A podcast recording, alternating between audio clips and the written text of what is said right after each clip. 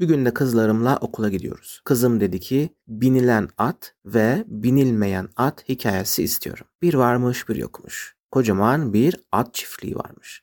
Bu at çiftliğinin ucu varmış bucağı yokmuş. Çok geniş arazileri varmış. Bu arazilerin üzerinde çok sayıda at yaşıyormuş. At çiftliğinde hem taylar varmış yani küçük atlar varmış hem de kocaman kocaman yarış atları bile varmış. Bu çiftlik yarış atları yetiştirme konusunda çok ünlüymüş. Genellikle yarışmalarda bu çiftlikten çıkan atlar kazanıyormuş. Bazen birinci oluyorlarmış, bazen ikinci oluyorlarmış. Ama çiftlik bu konuda çok meşhurmuş. Atların arasında iki tane arkadaş varmış. Birisine insanlar binebiliyormuş, diğerine hiç kimse binemiyormuş. İnsanlar çok denemiş ama hiç kimse bu ata binmeyi başaramamış. Bu at özgürlüğüne çok düşkünmüş. Demiş ki hiç kimse benim sırtıma binemez. Ben tek başıma bu geniş arazide koşmak istiyorum. Hiç kimse benim sırtıma binmesin demiş. Arkadaş ona demiş ki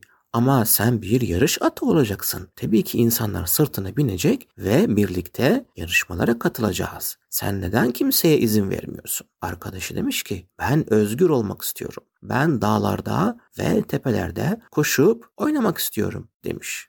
İnsanların binmeyi başardığı at ise çoğu yarışmada hep birinci gelmiş. Çiftliğin sahibi de bu atı çok seviyormuş. Çünkü ona çok fazla ödül ve madalya kazandırmış. Demiş ki bizim çiftliğimizdeki en başarılı at işte bu at. Çünkü bize çok fazla ödül kazandırdı. Hiç kimsenin binemediği at ise yarışmalara katılmayı hiç istemiyormuş. Hatta hiç umurunda bile değilmiş. Çiftliğin sahibi bu durumun böyle olduğunu görünce düşünmüş taşınmış. Demiş ki acaba hiç kimsenin binemediği bu atı ben serbest mi bıraksam? Eğer ben bunu serbest bırakırsam bu at da özgür olur. Her nasıl olsa hiç kimse bunun sırtına binmeyi başaramadı. Gitmiş at terbiyecisi olan arkadaşıyla konuşmuş. Demiş ki ben kimsenin binemediği atı serbest bırakmayı düşünüyorum. Acaba sen ne dersin? At terbiyecisi düşünür taşınır ve iyi bir fikir olduğuna kanaat getirir. İkisi birlikte giderler bu konuyu ata anlatırlar.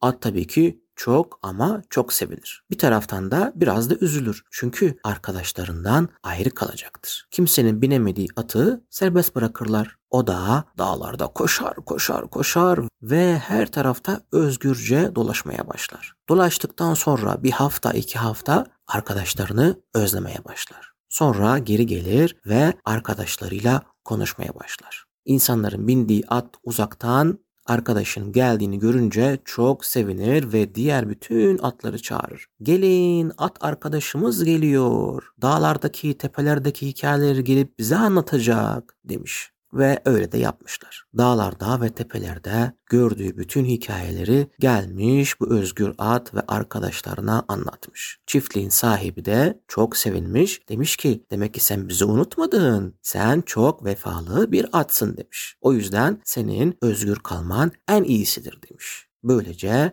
bizim kimsenin binemediği atta bazen gidip dağlarda, tepelerde geziyormuş. Bazen de gelip çiftlikteki arkadaşlarıyla birlikte vakit geçiriyormuş. Bitti. Hikaye isteklerinizi okul yolu hikayeleri at gmail.com mail adresinden bize ulaştırabilirsiniz.